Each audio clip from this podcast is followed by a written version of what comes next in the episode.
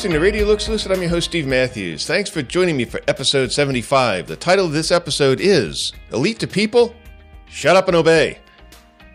Well, welcome to the, the podcast here. This is the second podcast, already the second podcast I've done here in January of 2022. Wow, it's, I think it's practically 2023. It's amazing how, how fast uh, time flies, right? Hey, you know, I, I'm not a huge fan of winter. And of course, we're really just getting winter kicked off here in Cincinnati. But you know, one thing that I, I like to look at is I like to look at uh, at the uh, the sunset and the sunrise.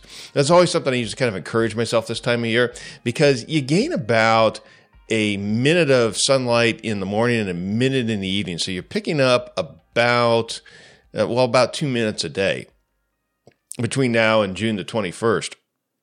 And when I, I, looked at the other day, I think it was a, a, day or two back, I noticed that the sunset was at 5:31 p.m. Now, back on December 31st, it was sunset at 5:15 p.m. So we picked up 16 minutes of daylight in the evening. That means we picked up 16 minutes of daylight in the morning. That means we picked up a total of uh, 32 minutes, so over half an hour of daytime here in just the the past few weeks. I guess what it's about three weeks now.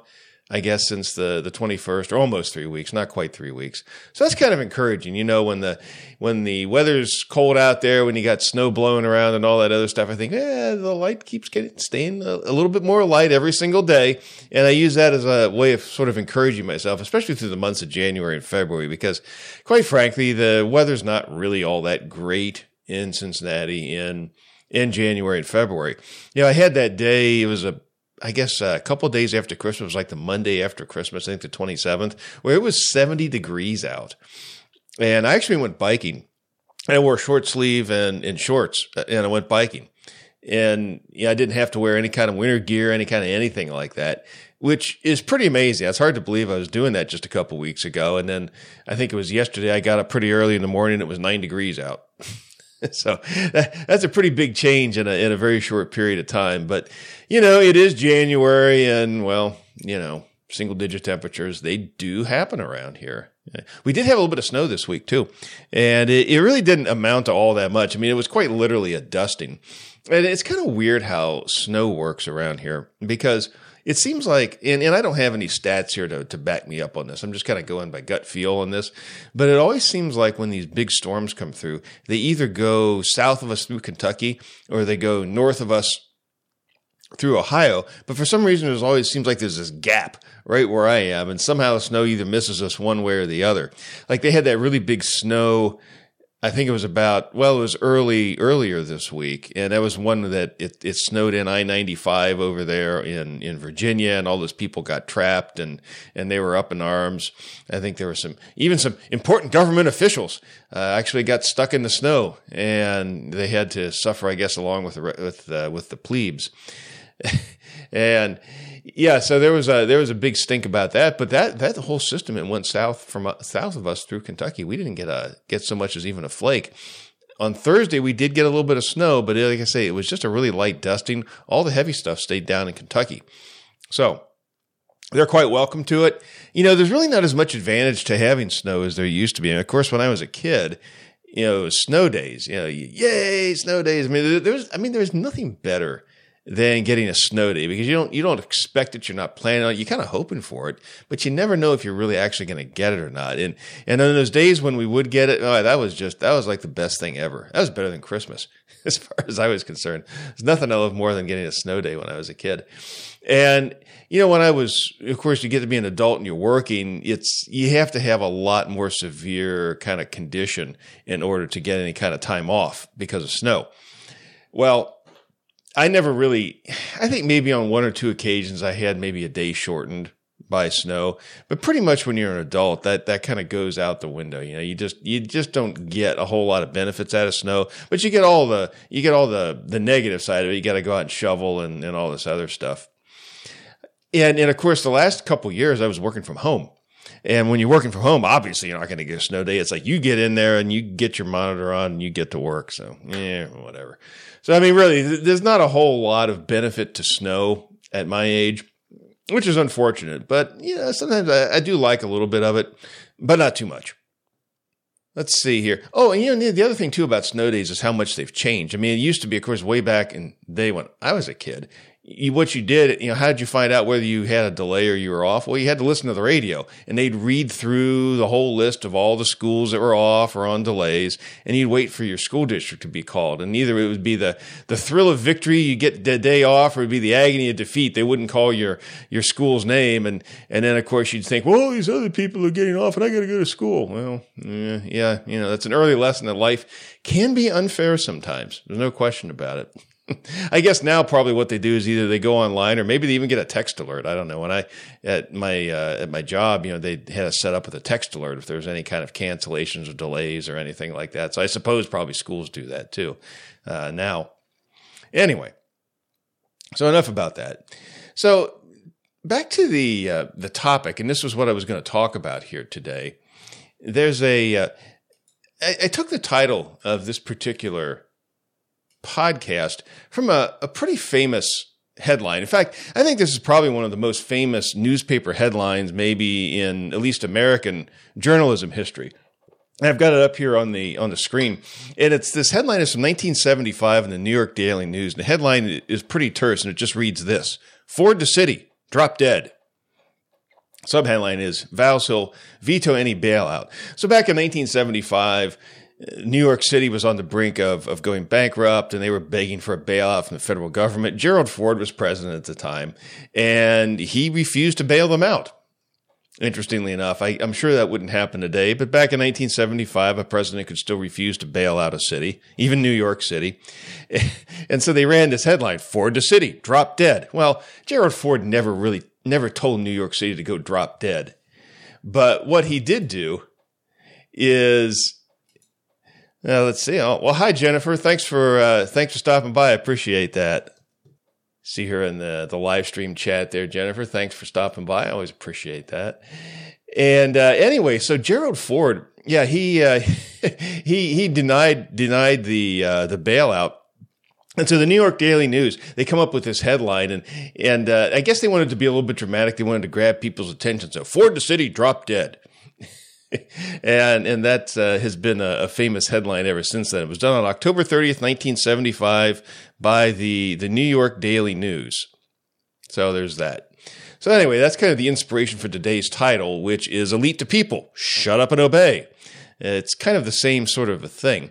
And and this is one of the I, I think one of the things that's very disturbing to me about the way the uh, the way politics is handled today. I mean, it used to be that politicians, at least, and maybe some of them still do, but uh, more and more, it seems like what we get is we get diktats from on high rather than anyone trying to to persuade us, and I find that very disturbing. And there are several examples of this going on right now. And I wanted to just go through a few of these examples and, and, and show you exactly what I'm talking about. Example number one of shut up and obey is this whole stink over COVID. Now, in my opinion, and I'm giving you my opinion here, I think it's uh, an elite globalist type of an operation where we're told by governments, news outlets, social media, the entertainment industry, schools, universities, and sadly a lot of churches, even those that claim to be Bible believing churches, that we all must be masked up, vaxed, and stripped of our rights to stop the spread. You know, and if we don't go along with that, we're killing grandma and we're the problem. And just as an example of that sort of thing, there was a, a, headline, and this goes back to, let's see, it was, okay, November, it was dated November 12th, 2021. This is from the New York Times. And I've got that up there on the, the live stream on the screen. Headline says Biden mandates vaccines for workers, saying, Our patience is wearing thin. Initially reluctant to enact mandates, President is now moving aggressively to require vaccination as the Delta variant races across the country. Well, you know, here it is. It's two months later and everybody's forgotten about the Delta variant. Now it's Omicron, Omicron, Omicron, Omicron, Omicron. It's all Omicron all the time you know, how quickly these things move. You know, and of course, Biden had promised uh, months early, oh, there's not going to be any kind of, there's not going to be any mandate. Oh, no, no, no. And then he gets up there and he decides he wants to lecture the Americans and tell them, you know, that the patience is wearing thin. There's no good reason for them not to have been, been vaccinated. Your refusal has cost us all. He's talking about those who are not vaccinated. I mean, where do presidents, I mean, no president has ever talked to the American people like that in my lifetime. I mean, who does this guy think he is? You know, he thinks he's, I don't know, he thinks he's Pharaoh. He thinks he's, I, I don't know, the, the king of Siam or something. I mean, the, the arrogance, The extraordinary arrogance that, that comes out of his mouth is, is frankly just truly shocking to me. I mean, this is not the kind of government that the United States was set up to have. This is not somebody who's displaying who, who's behaving like a servant leader of any sort of any sort. Now, in my opinion, there's a number of problems here that, with with the whole COVID issue, and I think there's some very very good reasons why people would be hesitant to take the vaccine. I mean, we know number one that the government, you know, through Tony Fauci, funded the development uh, of the uh, of the COVID virus. They funded gain of function research at the Wuhan Institute of Virology. In my opinion, I don't have proof to back this up, but I'm simply just I, I think based on the entire uh, COVID narrative being a a uh, construct, being a pandemic, as some people call it, that I think it was released also by government officials at a time of their choosing. I think it was probably uh, in part it was part of the rig of the 2020 election. It was in in the reason I say that is because it was used as excuse for changing election day into election month, massive mail-in ballots, eh, which created all kinds of room for the Democrats to create fraud. Governments locked down healthy people and lied that it was 15 days to slow the spread. Never, as far as I am aware, has there ever been a case where you have quarantined healthy people. I mean, the basic the the basic idea behind quarantines is you quarantine the sick. You don't quarantine healthy people. You see that all the way back in, in scripture when it talks in Leviticus about the the laws of uh, dealing with with leprosy there was no provision to lock down all of Israel to prevent the spread of leprosy. No, I mean, if there was a law and someone could be quarantined, but that person first had to voluntarily come forward. He didn't, he wasn't forcibly tested. He voluntarily came forward, showed himself to the priest. He was examined by the priest. If he was found to be with leprosy, at that point, yes, he was, was quarantined until such time as, as he was better till such time as he had, had recovered from the disease. But there wasn't any general lockdown of Israel to prevent the spread of leprosy. That didn't occur. And this has always been the way that diseases have been handled, or at least that's the standard practice, and that's the proper practice. You don't punish people with quarantines who aren't sick. So, I mean, the fact that the government did do that is, I think, quite alarming. And, and I think that ought to send up red flags and say, and, and, and tell you, hey, there's a problem here. Something's not right. There's something going on. Maybe there's an ulterior motive, which I think that there is. Mask mandates. And mask mandates do nothing to prevent the spread. You know, the, the virus easily goes through the masks. That's admitted. I think even, I don't think there's a single study out there that shows that masks do any good. And when those people who are actually being honest about it will tell you that it doesn't help. But those mask mandates have helped to bring about what Dr. Robert Malone called mass formation psychosis, which is essentially driving an, an entire society mad. Then you've got the vaccine mandates not just in the United States, or at least the, the Biden is attempting to initiate one here in the United States, but you've got them all over the world. Austria is talking about implementing vaccine mandates. So is Italy. So is, you know, I think the Great Britain has done that. I know Germany has talked about doing that. There are huge threats of punishments and all this in Australia if you don't get vaccinated. Uh, demands to set up vaccine passports. So not only do you have to get vaccinated, but if you want to just engage in normal activities, if you don't have a vaccine and you haven't been vaccinated, you can't buy or sell. I mean, that whole thing with COVID, I mean, it sounds to me like these politicians have taken their policy prescriptions straight out of the book of Revelation. No one may buy or sell unless he receives the mark of the beast. Well, no one may buy or sell unless he's vaxed.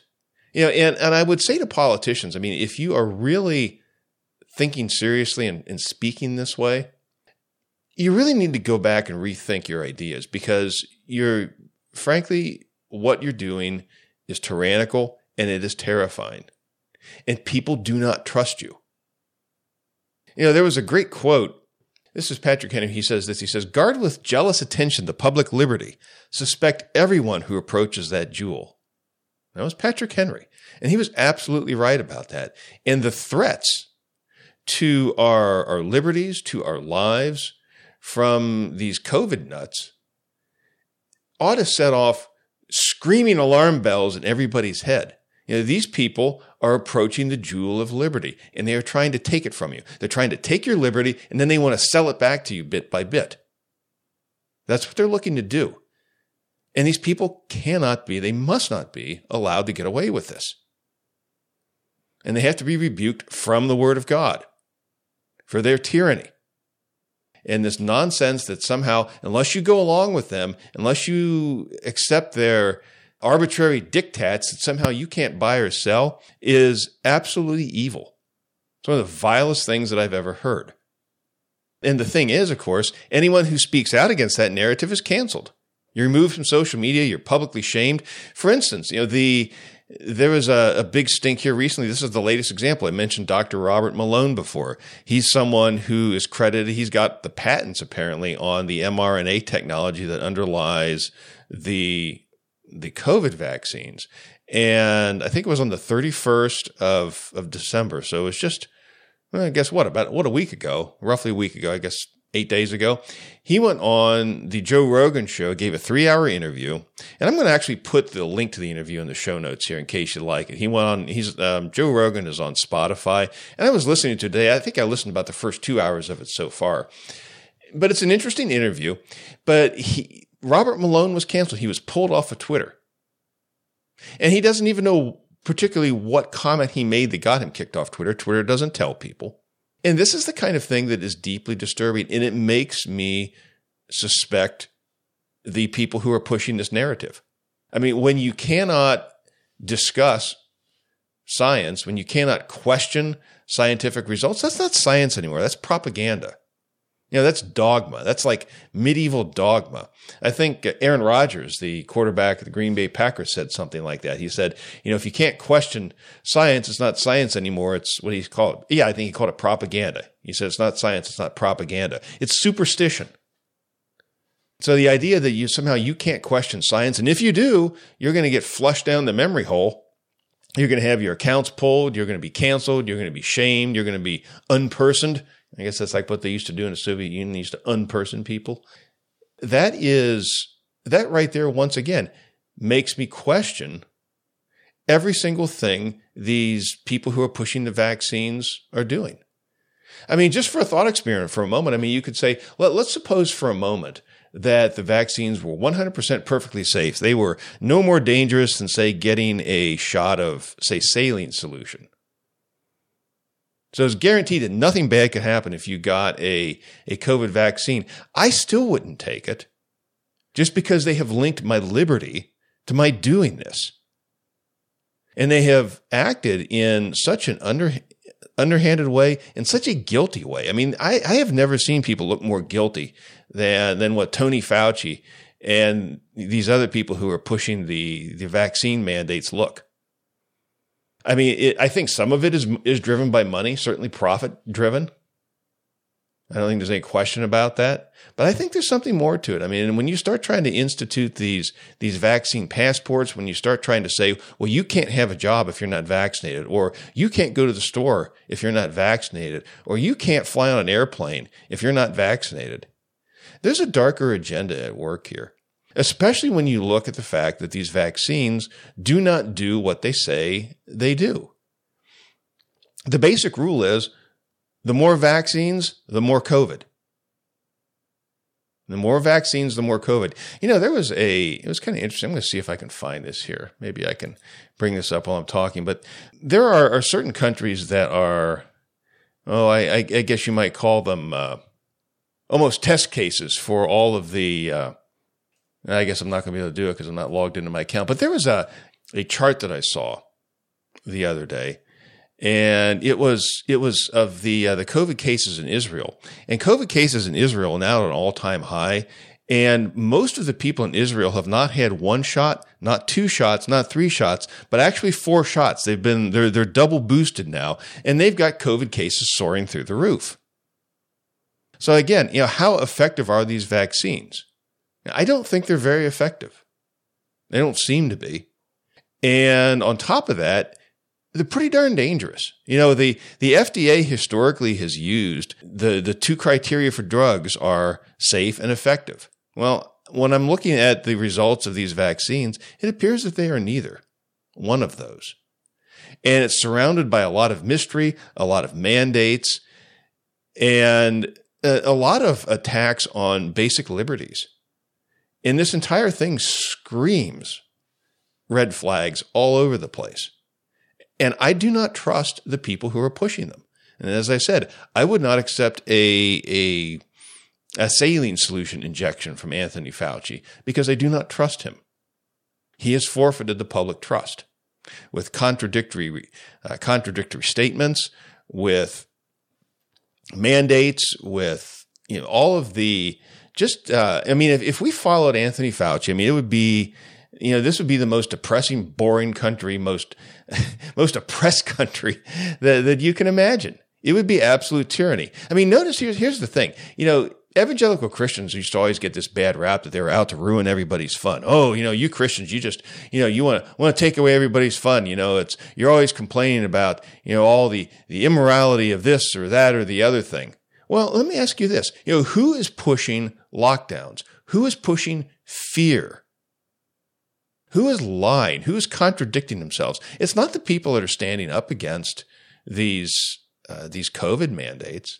It's not the evangelical Christians who want to go to church. You know, people like say John MacArthur uh, at uh, Grace Community Church out there in L.A. and they never stopped holding church throughout the entire pandemic, and they want a judgment in court against the state. I think and against the city of Los Angeles. Now, that's not to endorse everything that, that John MacArthur's ever said or done. I have my disagreements with him, but he was definitely right about that. And he was definitely right to take the stand that he did. And it's not evangelical Christians who are pushing COVID tyranny. You know, it's all these these people who like to posit themselves as you know liberals. Oh, you know, we just want everybody to be free and and flourish. You know, we don't always stodgy old rules and regulations and blah blah blah. Well, I mean, these are the very people that are cracking down on liberty and destroying it.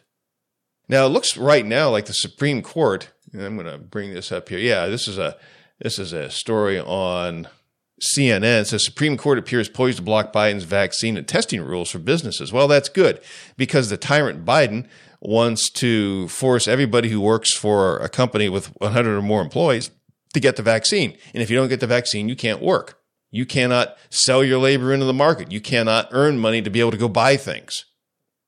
You can't buy or sell. You're completely locked out of mainstream society because you don't want to take this unsafe and ineffective vaccine. Hopefully, let's pray that that the Supreme Court does uh, does uh, do what this headline says that they're probably going to do. But here's the thing that concerns me: it says, "But in a separate challenge, some justices seem more open to a vaccine mandate aimed at certain healthcare workers." Well, I don't think healthcare workers should be mandated to take vaccines either. They have rights just like everybody else. The, the, truth is, there's not, there's nothing, there's not one statement anywhere in the Constitution that speaks about vaccines or required medical care. There's no authority in the fe- given to the federal government to do these kinds of things. It's a principle of, you know, if it's not given, it's not given. That authority does not exist. It's pretend authority, and they are trying to steal Joe Biden and his his his his the people that uh, that work for him and his regime are trying to steal our liberties and then parcel it back to us. And as Christians, we have to rebuke these people. We have to rebuke them from the Word of God using logic, and we can't back down. And we have to keep speaking out about this. We have to keep writing. We have to keep uh, doing the things, talking to our neighbors, talking to our friends. We can't lay down on this. You know, we have a we have a job to stand up for liberty. So that's shut up and obey number one. Now, shut up and obey number two is a, is election fraud. There was a, let's see here, got the story here. Oh, yeah, here it is. This is a, in fact, this is from today, January 8th, 2022. This is a, an article by Jonathan Turley, who's a pretty well known public, well, he's a, he's a law professor, I think, at George Washington University. And he's pretty well known as a public commentator. I think he shows up on a lot of TV uh, stations. He appears on Fox News. He's got his own, this very popular blog that he has. And here's the article that he posted here from today. Democratic governor calls for criminalizing lying about election results. Now, one of the things that's interesting is that Jonathan Turley himself is a Democrat, but unlike most of his fellow Democrats today, he's actually pretty good. He's actually he's, he's quite good on the issue of of free speech. Let's read a little bit of his article here, and then we'll, we'll comment on it. So this is a quote. Quote, for years I've lamented how the Democratic Party has embraced censorship and the criminalization of speech. I come from a liberal Democratic family in Chicago, and the Democratic Party once championed free speech as the defining value of the party. Democratic politicians now lead calls for censorship to silence their opponents and corporate regulations to protect citizens from dangerous choices in reading material. Insert there, I think he's been a little sarcastic about that. So uh, Turley continues here, quote, The same concerns were raised this week after Washington Governor Jay Inslee called for the criminalization of lies, quote, lies, about election results. Inslee wants to convict people who raise election challenges or allegations. Such a law would threaten political speech and create a chilling effect for those who want to raise such concerns in contested elections. Inslee made his comments as part of the January 6th anniversary. It appears to follow Speaker Nancy Pelosi's directive for Democrats to preserve the narrative of that day. According to the Seattle Times, Inslee declared that it should not be legal in the state of Washington for elected officials or candidates for office to willfully lie about these election results. He would make such comments a gross misdemeanor subject to incarceration. Okay, so end, end quote of all that. So, so this Democratic governor wants to uh, toss people in jail uh, for, I guess, willfully lying about election results. Of course, the problem is, you know, who's going to determine whether they're lying or not? You know, that's the real question here. And and uh, Turley acknowledges that. He Turley continues here. He says, "quote Such a criminal law would be ripe for abuse and would create a chilling effect that would be positively glacial. We have seen other Democratic leaders use the criminal process to, in similarly similarly reckless fashion." This country has a long history of election fraud from Tammany Hall in New York to the Daley Machine in Chicago. Raising doubts over such elections often forces greater public scrutiny and marshals resources to contest results. Indeed, Democratic lawyers like Marc Elias have challenged Republican victories as he and others denounce such GOP challenges as attacks on democracy. End quote. Now, I think it's very interesting here that, of course, and again, Turley is a Democrat, but he, he strikes me, and I, I have some, my disagreements with him on some things, but I believe he's a fair-minded man. And he is really good on the, on, on free speech. And he, he freely admits here, he talks about this country has a long history of election fraud. And it's just interesting. He talks about Tammany Hall in New York and a Daley Machine in Chicago. Now, both of those political machines were you know, Roman Catholic controlled. And they were famously massively fraudulent. If, if we're to take Inslee's approach to things, nobody would ever be able to see anything about that. You know, you could send your thugs out and, and steal an election and I, you, just have to sit there in your hands, I, I guess, and sit there quietly, and I guess uh, applaud politely, you know, when the when the winner's announced. And even though you there's substantial evidence that that he won by fraud, so I mean, you've got this Democratic governor out there. You know, he actually wants to make free speech. Uh, he wants to criminalize it. You know, the First Amendment was not put in the Constitution so we could talk about the weather or maybe, you know, argue about, you know, who's the best baseball player or who's going to win the Super Bowl or something like that. That's not why it's there. It's put there to protect people to be able to talk about difficult things, about things that are unpopular. I mean, this governor wants to attack the First Amendment. And I, I, think that's an absolute outrage. You know, again, it's just shut up and obey. This is the way it is. And all you people out there that have questions, silence. Just go away, pleb. Go away, peon you know, send the, the unwashed hoi polloi back to their homes, and we're just going to do what it is we want to do, and you just have to accept it, and, and that's just the way it is. And we're not even going to argue or discuss it discuss it with you. So, I mean, the 2020 presidential election thing, if Inslee were to get his way, and I don't think he probably will, but if he does get his way, that's another thing that you're not allowed to talk about. It's just a baseless conspiracy theory. Now, in my opinion, and this is an opinion, but in my opinion, there is more than enough reason to question the 2020 presidential uh, election results. There are several there are several statistical oddities. I mean, one of them is that Donald Trump won 18 of 19 what they call bellwether counties. And these were counties that every year from 1980 through 2016 always picked the the winner of the the presidential election. So I mean that's 1980, 84, 88, 92, 96, 2000, 2004, 2008, 2012, 2016. So that's that's what did I count that right? Is that 15 15 presidential election cycles? Let's see. I'm going to do that again. 80 uh, 80, 84, 88, 92, 96, 2000, 2004, 2008, 2012, 2000. Uh, that's 10. I'm sorry. So for 10 straight elections. And in fact, this one county here, this is a, this is the Wall Street Journal. It says Vigo County in Indiana previously sided with the White House winner in all 16 elections since 1956. So that's even more. This one particular county goes back to the 1950s. But in 2020, these bellwether counties failed, except for one to pick the uh, to pick the winner of the, the the presidential election. So that's pretty weird. I mean, when Donald Trump wins 18 of 19 bellwether counties and loses the election, that's kind of weird. Now, does that in and of itself is that slam dunk proof that that uh, Joe Biden or that that Donald Trump was cheated in the election? Well, no. I mean, you can you can find some other explanations for that, but it's not nothing. It's a data point. And let's continue to build our case here. Here's here's another another uh, item. This is a headline here. This is from the Quad Cities newspaper, I guess out in Iowa. It's got a headline that says, Trump not first to win Iowa, Florida, and Ohio and lose the election. President, and this is from December 11th, 2020, so about a month after the, the, the, election, says President Donald Trump on Thursday claimed that no presidential candidate ever came close to losing an election who won Iowa, Florida, and Ohio. That is wrong. With less than five minutes of research, anyone, even Trump, could discover that Richard Nixon won Iowa, Florida, and Ohio in 1960, but lost the election to John F. Kennedy. Well, you know what's interesting about that? Now, I, I, know the Quad Cities want you to think that they just dunked on on Donald Trump's head, or or dunked on the head of any Republican out there who who thinks that Donald Trump won the election, as as I do. They think that they dunked on their head, but it's really not as much of a slam dunk as they think. You know, and here's why. They go back to the 1960 election. Well, the 1960 election was famously fraudulent. There was a lot of indication that that election was stolen in, in, in Chicago and stolen in Texas.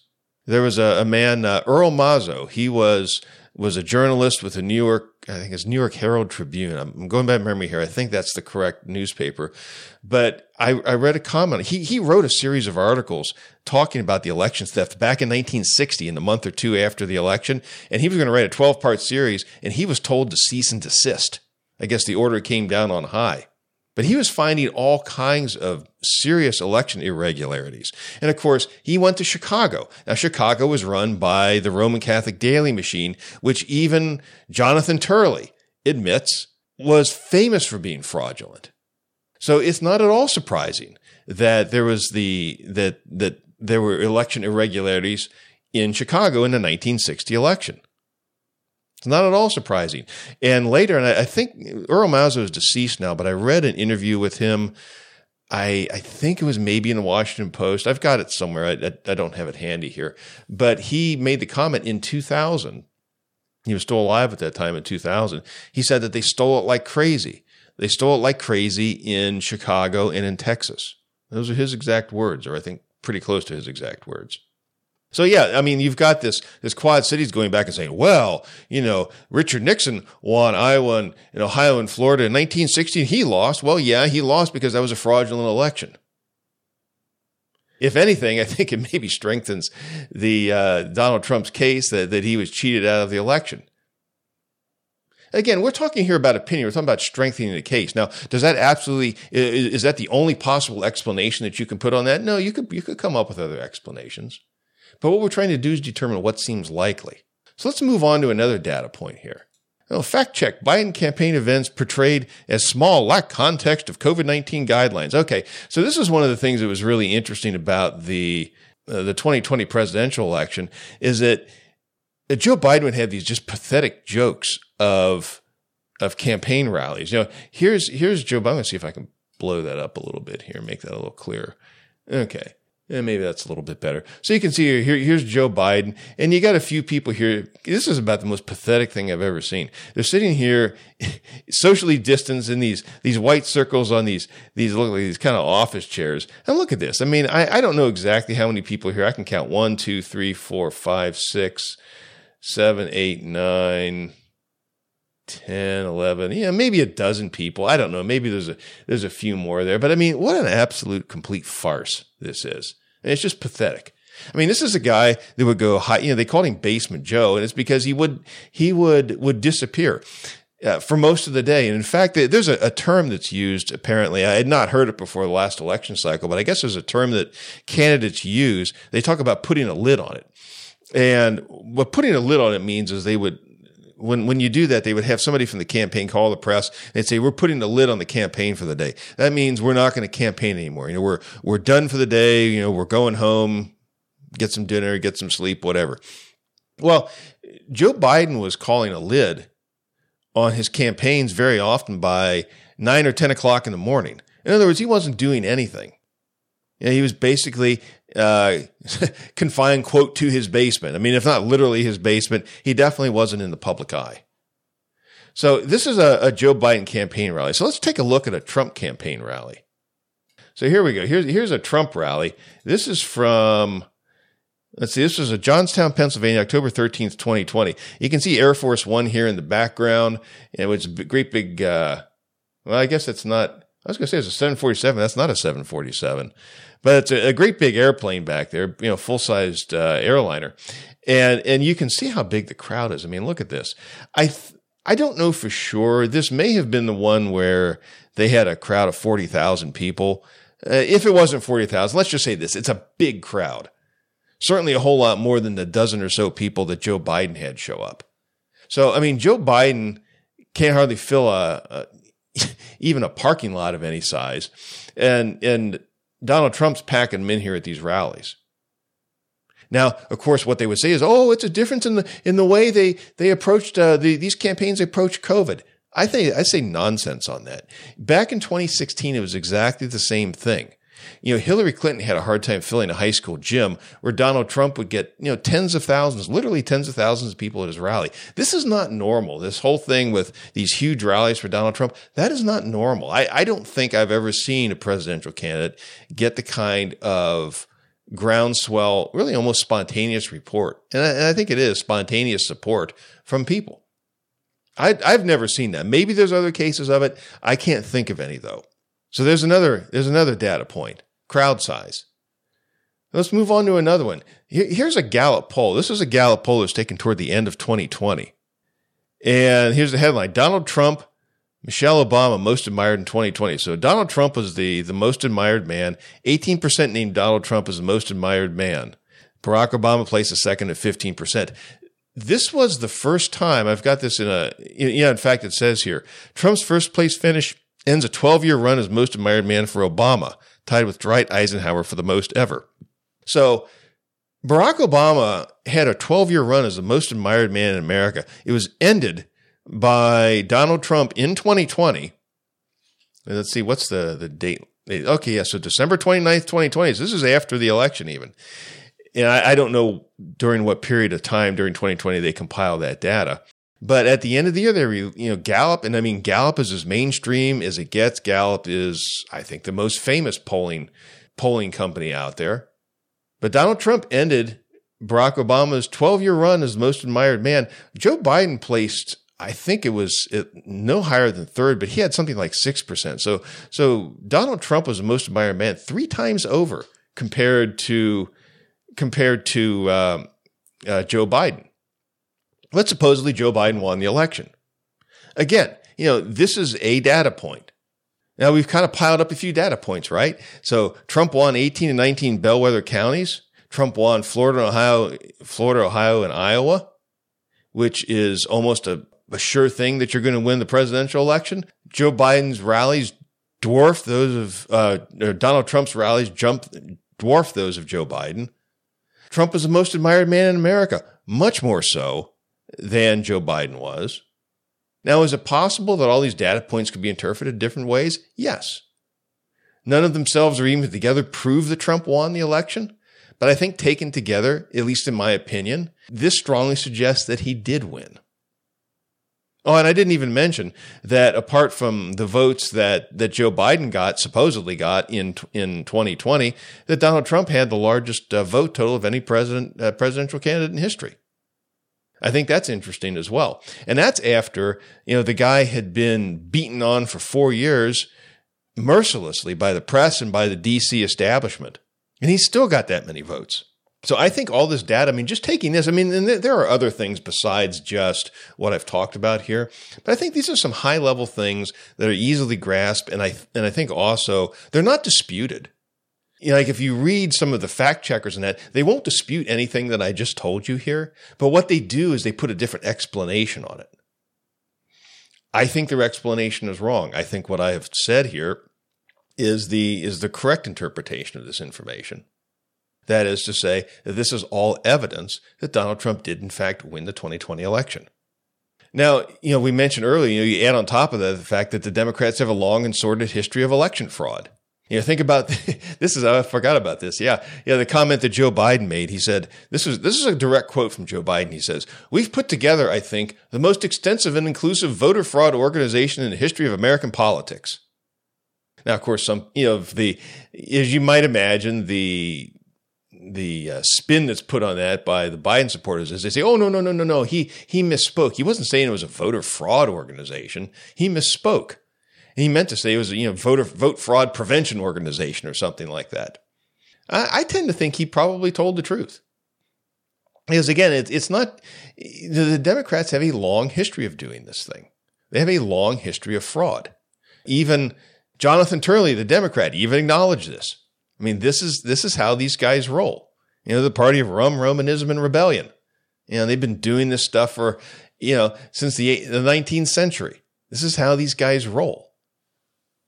So no, it's not at all out of character for them to do this. I mean, I think what happened in 2020 was just good old fashioned Democrat election thuggery. the kind of thing you know, that was practiced by Tammany Hall or the Daley Machine or the Curley Machine in Boston or any number of other uh, Democrat, uh, you know, Roman Catholic dominated uh, Democrat machines, political machines. That's just how these guys roll. It's what they do. I mean, there's nothing at all surprising about that. It has all the earmarks of it. But you're just supposed to shut up and obey.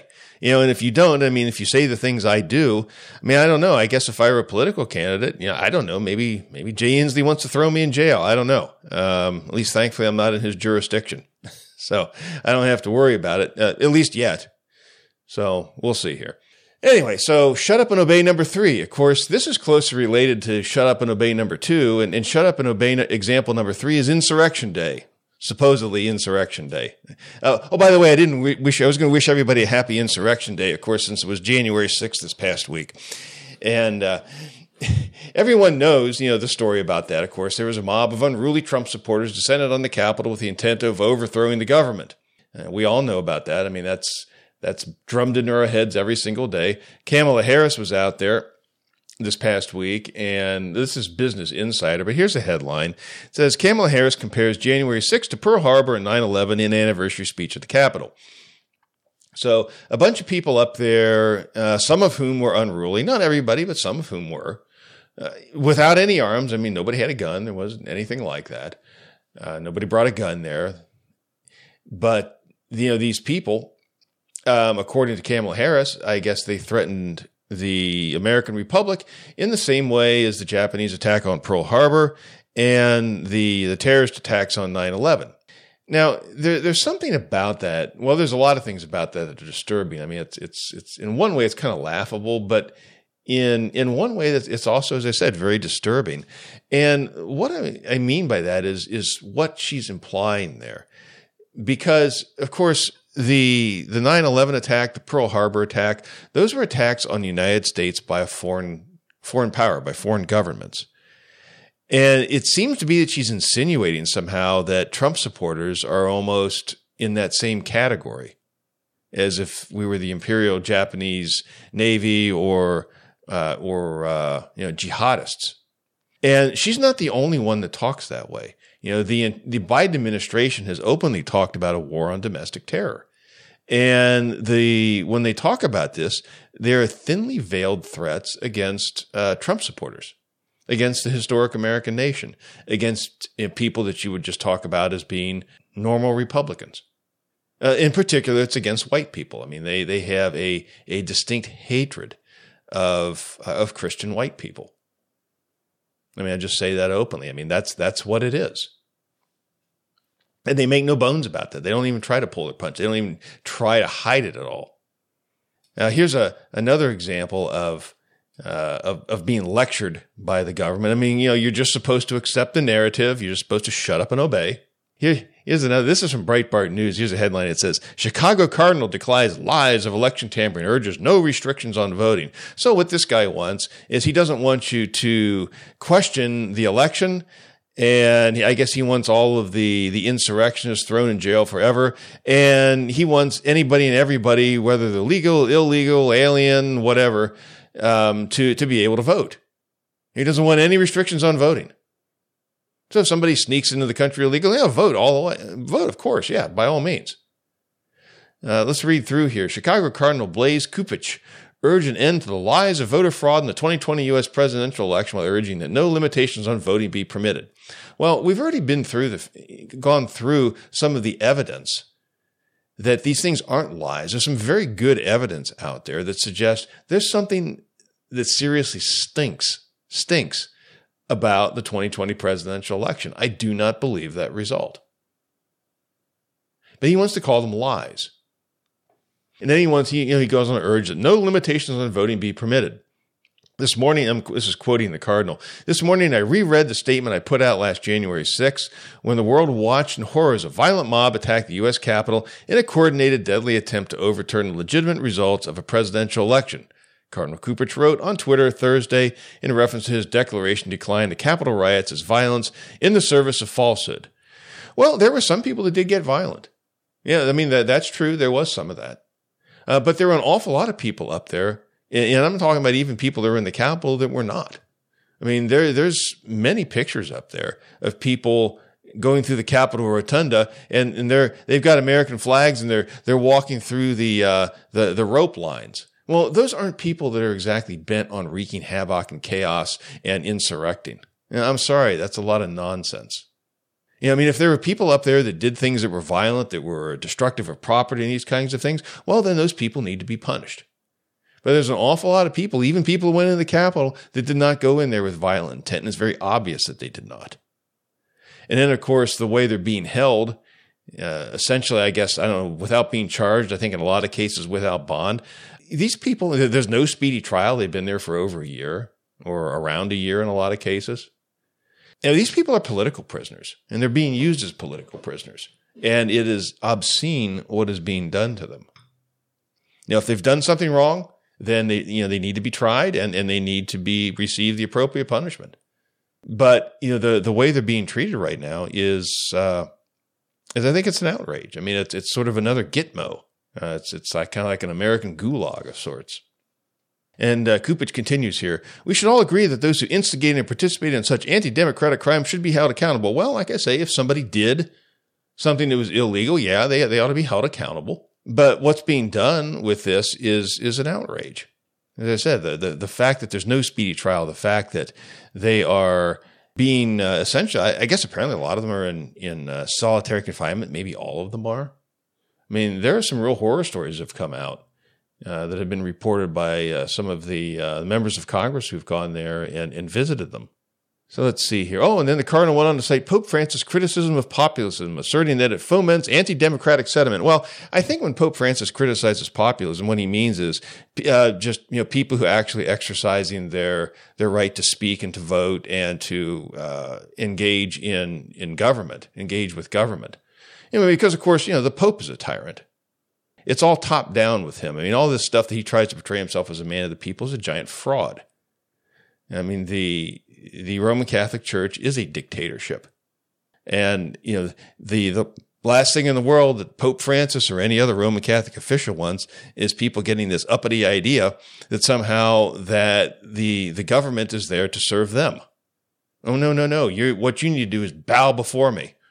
You know, that's that's the message of Rome. And that's exactly the wrong message too, by the way. And I'm gonna I'm gonna close with that here in just a moment. And we'll talk a little bit about that. So that's uh, that's all we're with with Cardinal Cupich. Let's see if there's anything else here. Oh yeah, there is one last story here, and this is also from Jonathan Turley. I wanted to cover. This is from Jonathan Turley's blog. Uh, here's the headline: Preserve the narrative. The public rejects the insurrection claim in new polling. So this is from January 7th. So this is Friday, January 7th. This is just from yesterday. This is actually some good news here. And this is what Jonathan Turley writes. In the day long events commemorating January 6th, Speaker Nancy Pelosi made a telling statement to her fellow members at the large and the public at large. Pelosi declared, quote, It is essential that we preserve the narrative of January 6th, end quote. Part of that narrative is that this was not a riot, but an insurrection, an actual rebellion against our country. Pelosi's concern over the viability of that narrative is well based, as shown by a recent CBS News poll. The majority of the public does not believe that this was an insurrection, despite the mantra like repetition of members of Congress and the media. The public saw that terrible day unfold a year ago and saw it for what it was a protest that became a riot. For full disclosure, I previously worked as a legal analyst for CBS. So that's that is is Jonathan Turley. So, I mean, he, what he does is he views that as a riot. And, and I think that that's fair. Now, I would add one thing to that. I also strongly suspect, and a lot of people I have read, and, and I think very credible people, even including people like Ron Paul and Daniel McAdams on the, uh, on the Ron Paul Liberty Report, they talked about this, I think, the very next day, even about how it looked very suspicious and the likelihood that there were uh, agents provocateur that were there egging this on. And I think that that's very likely. I mean, this is another case where the government is failing to give full disclosure. There's all kinds of evidence. I think there's something like 14,000 hours of, of video that they will not release for whatever reason. You know, why is that? What does that video show? I mean, it's always, they're always hiding something. It's not only they're trying to hide something, they are trying, they are hiding something. It's known that they are. And it makes me very suspicious of uh, of, of the case here. You know, I mean, these it, apparently the charges that are being brought against some of the people who are held are, you know, things like trespassing or, you know, very kind of minor type charges. I mean, not the kinds of things that, that you might expect if this were a full on insurrection. It wasn't. You know, it was it was something of a riot, and it may very well have been, as I said, egged on by certain people that it would benefit to have a riot. But of course, we're not allowed to know anything about that either, just like you're not allowed to know about COVID or you're not allowed to have information on the uh, the election. And you're certainly not allowed to question it because, my goodness, if you do, well, then you might be an insurrectionist too. Just to kind of close things out here today, the Bible, as it does so many times, you know, speaks to the situation where we find ourselves here these days. You know, in describing the type of governments that have existed in most places, in most of human history, this is what Jesus said this is quoting Jesus, you know that the rulers of the Gentiles lord it over them, and those who are great exercise authority over them. It's Matthew 20, 25. Now, it used to be understood in America and in the West, in, in other words, you know, countries to which uh, the Reformation came, the Protestant Reformation, that the government was the servant of the people not the master of the people, just like Jesus went on to talk about as Jesus continues here. Quote, yet it shall not be so among you. So, you know, he says, you know, the rules of the Gentiles lord it over them. Yet it shall not be so among you. But whoever desires to become great among you, let him be your servant. And whoever desires to be first among you, let him be your slave. End quote. Now that's the biblical model for some what some people they call that servant leadership. It's the biblical model for officers in church government. And it's also the biblical model for officers in civil government as well. That's the biblical model for anyone who is in a, a position of, uh, of, of governmental authority, whether it's in the family, whether that's in the church, whether that is is in the civil government. I mean, think of fathers. I mean, fathers are in the position of uh, of of ruling their homes but they're not to be tyrants. And there's many verses, there's verses in scripture that talk about this. Know, it talks about fathers not you know, discouraging their children and uh, loving their wife as they love themselves, these sorts of things. So, I mean, that you know, there's a, a, distinct difference. There's a distinct model, a, a model of, as I said, sometimes people call it servant leadership that is outlined in the scriptures. That's very different from what the pagan view of government is.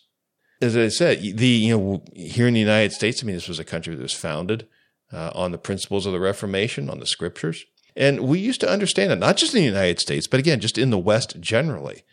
But as the, the West has grown less and less Christian and more and more pagan in its thinking, so too has this model for political leadership changed. In the, in the in America, once we had presidents who worked to persuade us, we now have a president who lectures us and tells us my patience is running thin, and then turns around and walks off and doesn't even take any questions. You know, his patience is running thin with those people who are deeply concerned and refuse to take the risk of being maimed or killed with a dangerous COVID vaccine. That is far from the model of biblical leadership. It's the exact opposite of it. Now, these are dark times we're living in. Know, as Christians, we need to be in prayer for our nation. And we need to be doing the good work of being salt and light in this difficult period. We need to be out there preaching the gospel of, of justification by faith alone. We need to be out there serving our neighbors, serving our fellow, the, the people we work with, serving our family. We need to be teaching. We need to be rebuking. We need to be correcting from the Word of God. That's our job. You know, those are the, some of the ways that we can be salt and light. So I want to leave you with that because I know sometimes it can be so very discouraging. It seems like things can be overwhelming and, and there's, there's nothing we can do. Well, there's a great deal we can do. And I just encourage you to, to be in the Word of God and, and to you know pray that, that the Lord would show you ways in which you can apply the lessons of Scripture as you go through your day. You know, whatever it is you happen to be doing. Well, that's all I have for this week. So thanks very much for, for tuning in. I really appreciate that. Thanks to everybody who was on the uh, on the live stream. Uh, it's great to have everybody here who's listening to the podcast or, or watching the video. I love uh, uh getting uh, messages and that from people when they when they view or questions like that that they they have maybe about the the podcast. So it's always great. Keep those coming. Anyway, until next time, may the Spirit of Truth guide you in all truth as you read and study God's Word.